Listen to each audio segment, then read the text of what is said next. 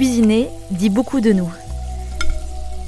Les souvenirs d'un plat, ses odeurs, la transmission d'une recette au sein de la famille racontent notre histoire et façonnent notre identité. Le fait de, savoir cuisiner arménien, de connaître des recettes arméniennes, je me sens plus proche, on va dire, quelque part euh, de l'Arménie que si j'en connaissais pas du tout. Quoi. Chaque semaine, retrouvez une personne qui partage une recette familiale dans Des racines et des plats, le podcast qui cuisine notre histoire.